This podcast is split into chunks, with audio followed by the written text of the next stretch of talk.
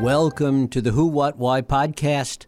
I'm your host, Jeff Schechtman. At no time in civilization have so many forces been at play in reshaping the world. The complexity of everything is growing. Global geopolitical risks are rising. Technologies are impacting everything and creating new anxiety. Climate change is reshaping our very topography. The economic gap within and between nations is rising, and a younger generation feels alienated from being able to control the levers that will shape their changing future. Arguably, this convergence of forces and events is having precisely the wrong effect in parts of the world. Instead of huddling together to take on these challenges, our anxiety and alienation has made the world more tribal, more fearful, more nationalistic, and we see the worst of populism on the rise. Rather than seeing the world and all this change as an opportunity, too many want to dig in, shelter in place, and simply be angry. How we move on from this is the work and insight of my guest, visionary futurist Parag Khanna. Parag Khanna is the founder and managing partner of FutureMap, a global strategic advisory firm. He is the international best-selling author of seven books, including The Second World, Connectography and the Future is Asian. He was named one of Esquire's 75 most influential people of the 21st century and holds a PhD from the London School of Economics and a bachelor's and master's degree from the Georgetown University School of Foreign Service. It is my pleasure to welcome Parag Khanna back to this program to talk about his newest work, Move. The forces uprooting us. Parag, thanks so much for joining us here on the Who, What, Why podcast. Great to speak with you again, Jeff. Well, it's great to have you here. Are we, in fact, witnessing a convergence of forces right now that are almost unparalleled from a historical perspective? That there are just so many things that are in play at the same time?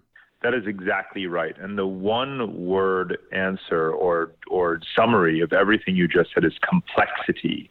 All of these forces colliding at the same time produces outcomes that we just can't predict in advance. It's literally too complex. We have the political upheavals of revolutions, civil wars, international conflicts, refugee flows.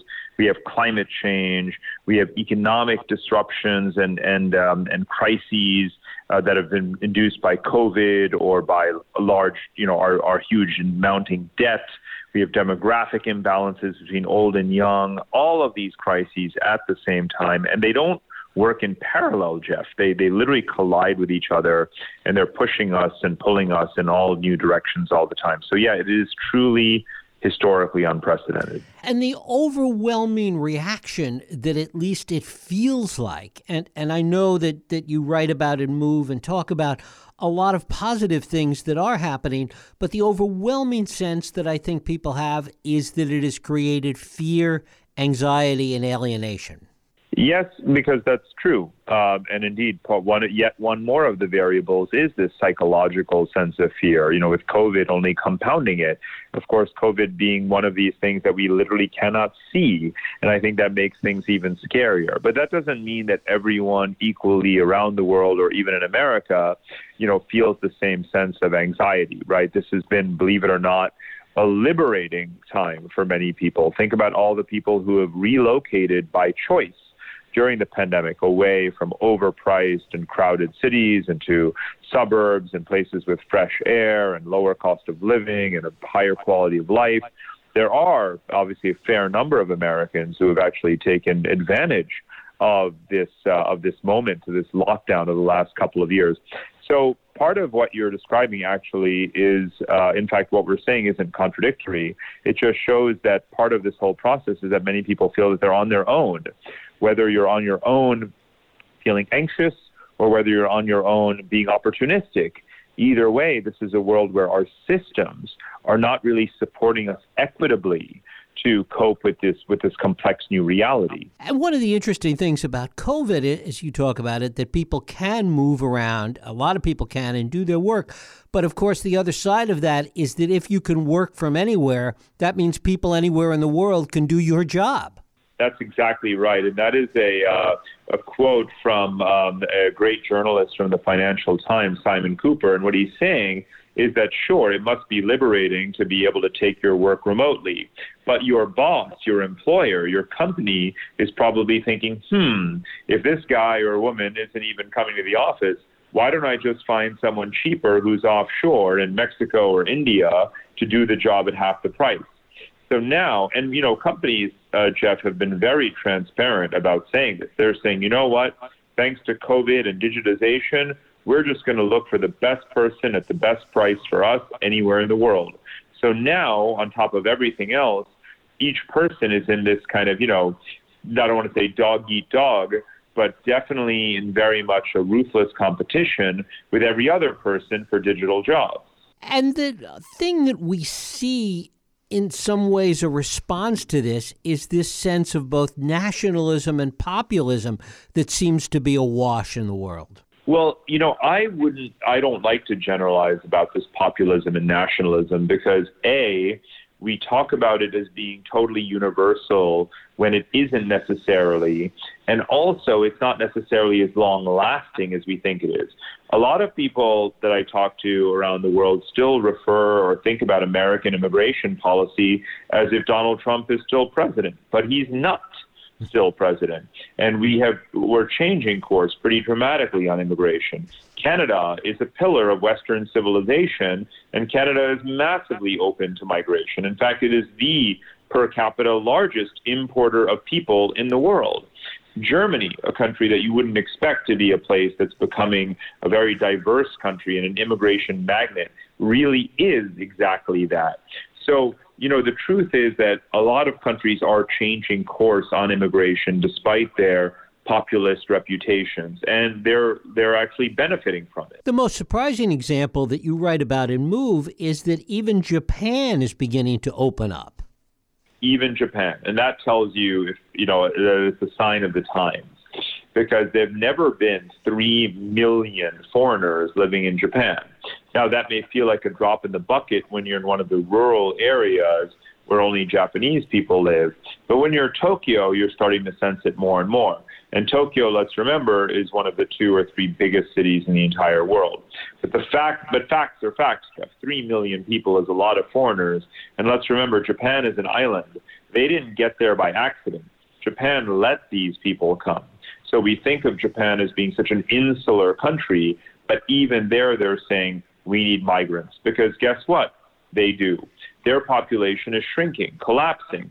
They have the the longest uh, life expectancy in the world, an aging population, but also high mortality and very few children.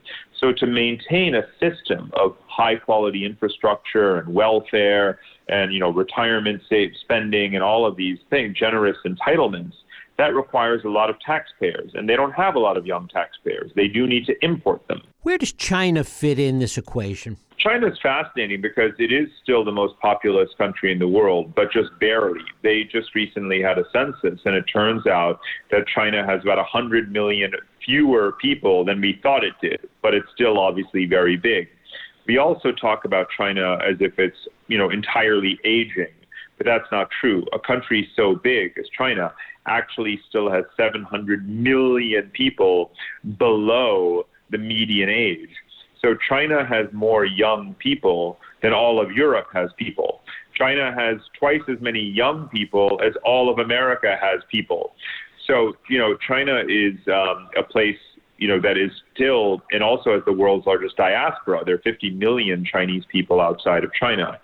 But given that there are so few children in China, or rather, I should say that fertility is declining in China, so the next generation is going to be much smaller, they actually need to import people. So it's the strangest thing that's happening. You know, you, you would not think that the world's most populous country needs to import people, but it does because there's not enough young Chinese people who want to be nurses and caregivers for older Chinese people. So the mismatch in the job market and the labor market, which is something that's happening here too, is uh, is a major problem that China has to deal with. And again, what's the solution? Well, it's migration.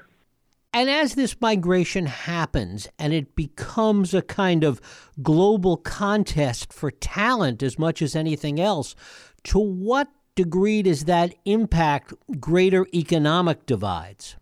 Well, that's a very nuanced, very subtle, very important question that you're raising. You know, on the one hand, we know that for the last, you know, more than 100 years, that when people move from poor countries to wealthier countries, they earn higher salaries, they're able to send back remittances, and those remittances are very important for families to build homes and put children through school and so forth.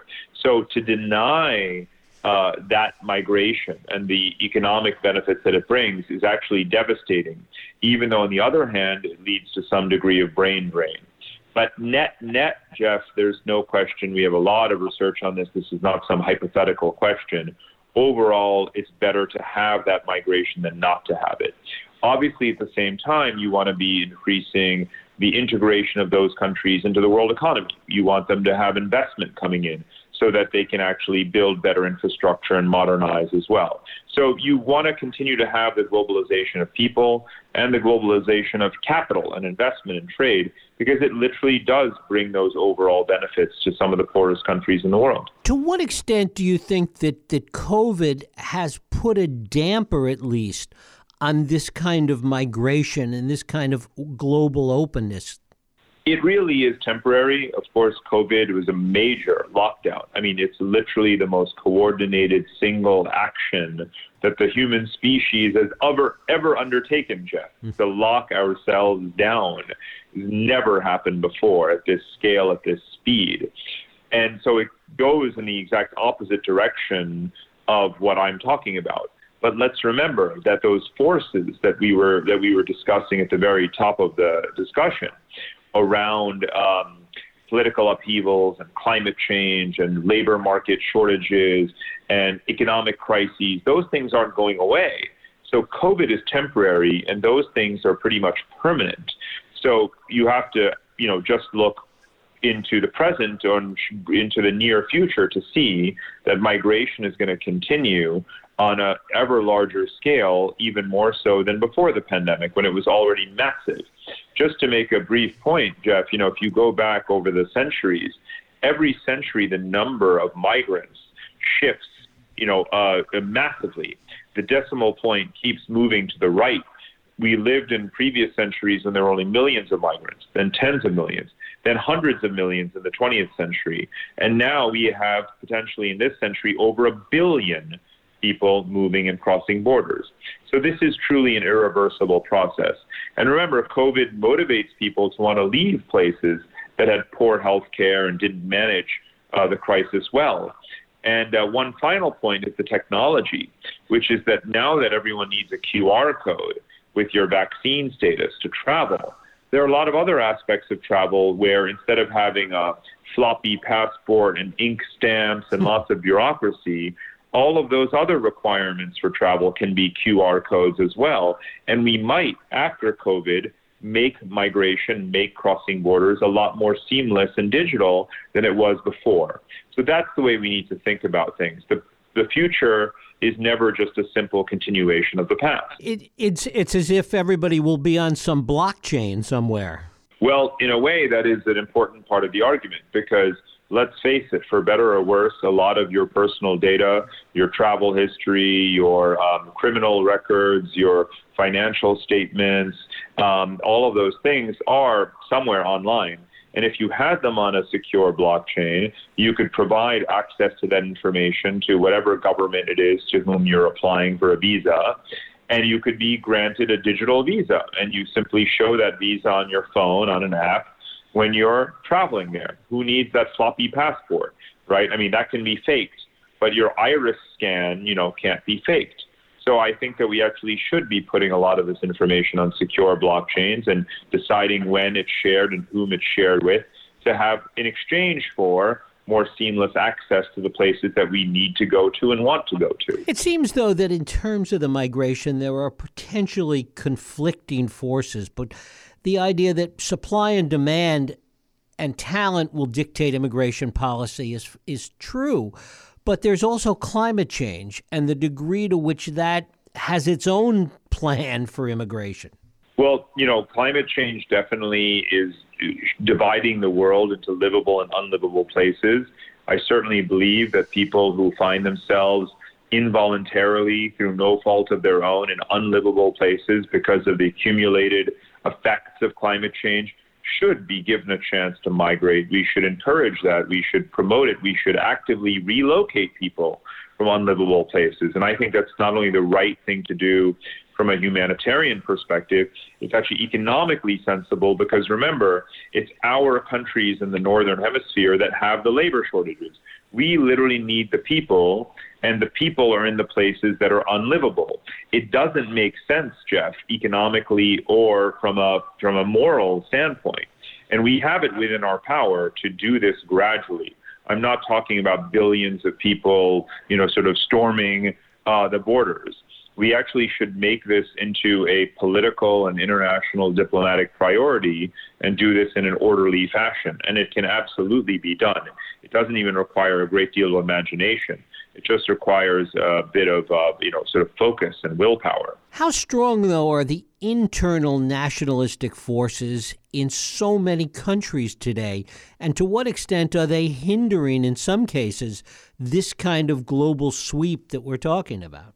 Well, again, you know, those nationalist, xenophobic, populist forces are a lot weaker than we think. Let me give you another example Brexit, the UK. It's easier to move to England right now, Jeff, as, a, as an Asian citizen of an Asian country, a poor Asian country, than it was before Brexit, because they've actually learned the hard way how, how self destructive it is to have these labor shortages and to be losing talent.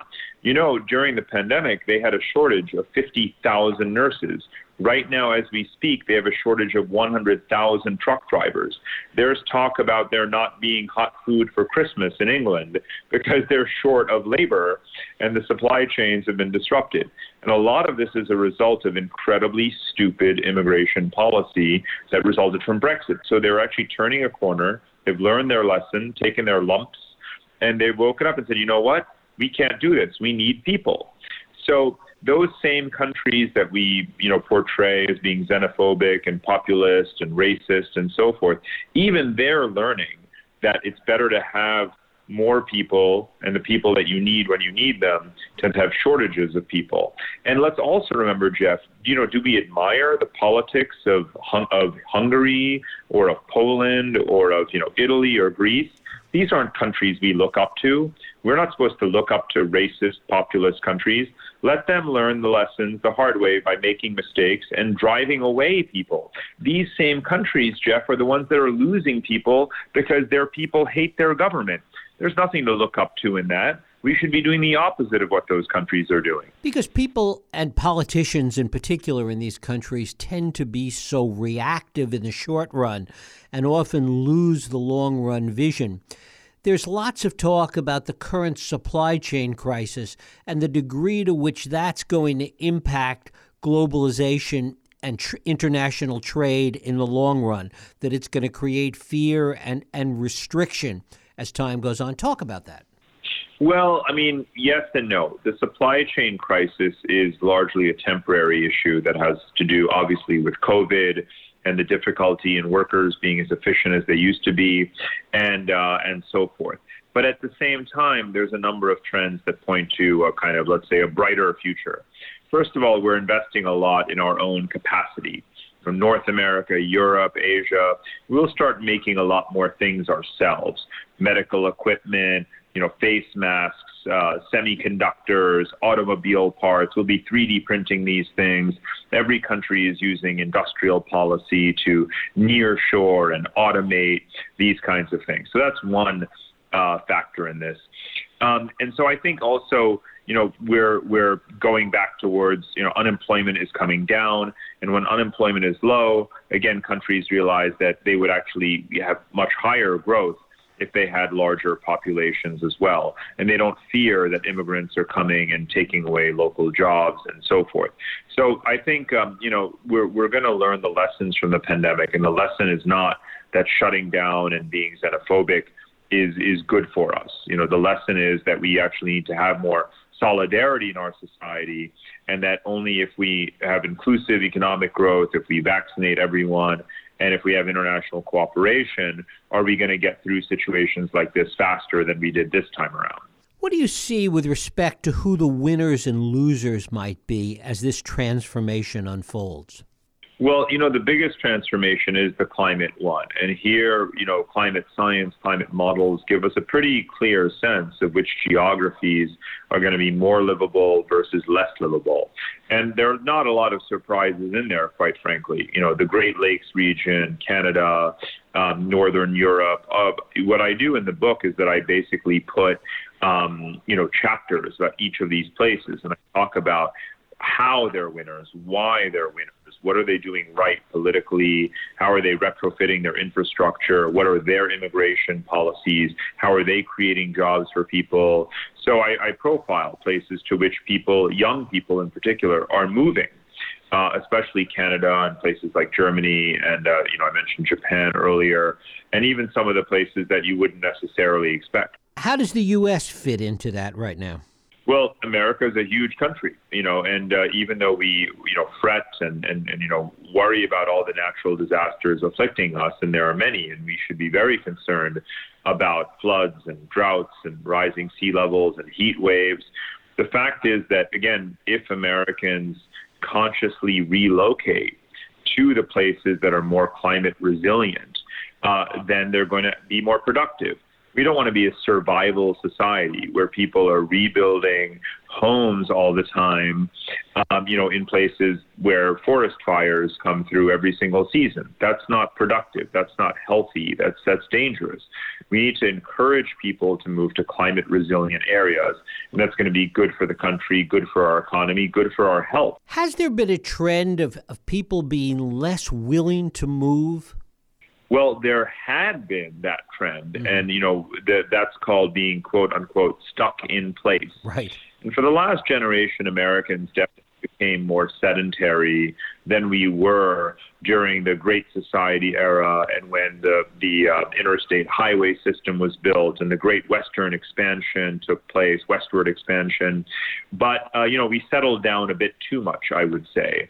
And now Americans are moving again. Not enough, quite frankly. Again, those that could afford to, those that could upgrade, those that could move to suburbs and to, you know, nice, um, you know, you know, that could move to Boise, Idaho, or whatever the case may be a lot of that happened, but remember, we've got 330, 340 million people, and still a lot of the poorest people are stuck in place. And we need to help those people. We need to help them also move to places where there are jobs and ideally places that are climate resilient. I make the case that if you look at Louisiana, its population is actually declining now. And that's not, again, by choice right? I mean, you know, Louisiana gets hit by natural disasters uh, very, very frequently, and people are losing hope, and they should move. You know, rather than spending all the money on rebuilding their power lines, and their power lines are just going to get knocked out again next year, we should be helping them move to places where they can lead a better life. And that's what something I strongly advocate for. It's something that, again, as Americans within our own large country should be very, very doable. Talk a little bit about geopolitics, global geopolitics right now, and the threats that that poses. Well, there's the geopolitics, traditional geopolitics, in which we don't factor in climate change as much. We worry about the U.S. China confrontation mm-hmm. over Taiwan, tensions in the South Sea, countries like Iran and North Korea and these kinds of situations. And of course, Russia's meddling in Ukraine. All of these are live geopolitical tensions that are very, very, um, you know, sharp and intense at the moment. And any one of them could potentially escalate into a larger conflict. And then you bring in climate change, where you have to worry that you're going to have water wars, uh, resource, you know, kind of land grabs, so confrontations over river systems, over agriculture. And, you know, I think that is going to play out locally in quite a few parts of the world. So the reality of geopolitics today is much more complicated than simply America wants to be number one, China wants to be number one. The world is way, way fuzzier and more complex than that. Uh, the geopolitical future is much more futures in which every region or continent looks quite different depending on who the leading power is there and what the climate situation is and what's happening in their industries and those kinds of those kinds of much more technical questions. And how important will leadership be as this world changes? Oh, when is leadership not important? You know, it's extremely important. And part of what is uh, most important is to, um, you know, is to think long term, to see what the inevitable realities are and to adapt accordingly, not to pretend that you can sort of just recreate the past. And I think that that is, um, you know, really lacking these days, long term thinking. I mean, I see it to some degree with uh, the infrastructure bill, even though it should be much, much more financially. Um, it's obviously saying, you know, like it's time to focus on retrofitting our physical uh, infrastructure, uh, you know, against climate change. And that's the right sentiment. Um, so things like that give me some hope for, for sort of, you know, long term thinking and leadership. But at the international level, it's definitely lacking. And that's really problematic. And that's what we saw at COP26, Jeff. COP26 was a pretty much, you know, a flop, a failure. Nothing on the scale of what's really going to be needed to reduce emissions uh, was agreed there. It's, you know, it, it almost felt like it's too little too late. What gives you the least hope? What worries you the most? Probably, I would say, our, our minimal spending on climate adaptation so, you know, we, we are talking about Manhattan projects for reducing climate change, right? You know, for decarbonizing industries, for greening supply chains. But we only give about 5% of that total climate investment to adaptation, you know, to building seawalls and coastal barriers, to relocating populations, um, to doing better heating and cooling systems in our buildings, uh, to doing more uh, wastewater treatment and water desalination. We're not spending nearly enough on all those things that actually can improve or stabilize our daily lives in a climate change world. So I would say climate adaptation or the lack of climate adaptation is what worries me the most. Parag Khanna, the book is Move The Forces Uprooting Us. Parag, I thank you so much for spending time with us here on the Who, What, Why podcast today. Such a pleasure. Thank you, Jeff. Thank you. And thank you for listening and joining us here on the Who, What, Why podcast. I hope you join us next week for another Radio Who, What, Why podcast. I'm Jeff Schechtman. If you like this podcast, please feel free to share and help others find it by rating and reviewing it on iTunes. You can also support this podcast and all the work we do by going to whowhatwhy.org forward slash donate.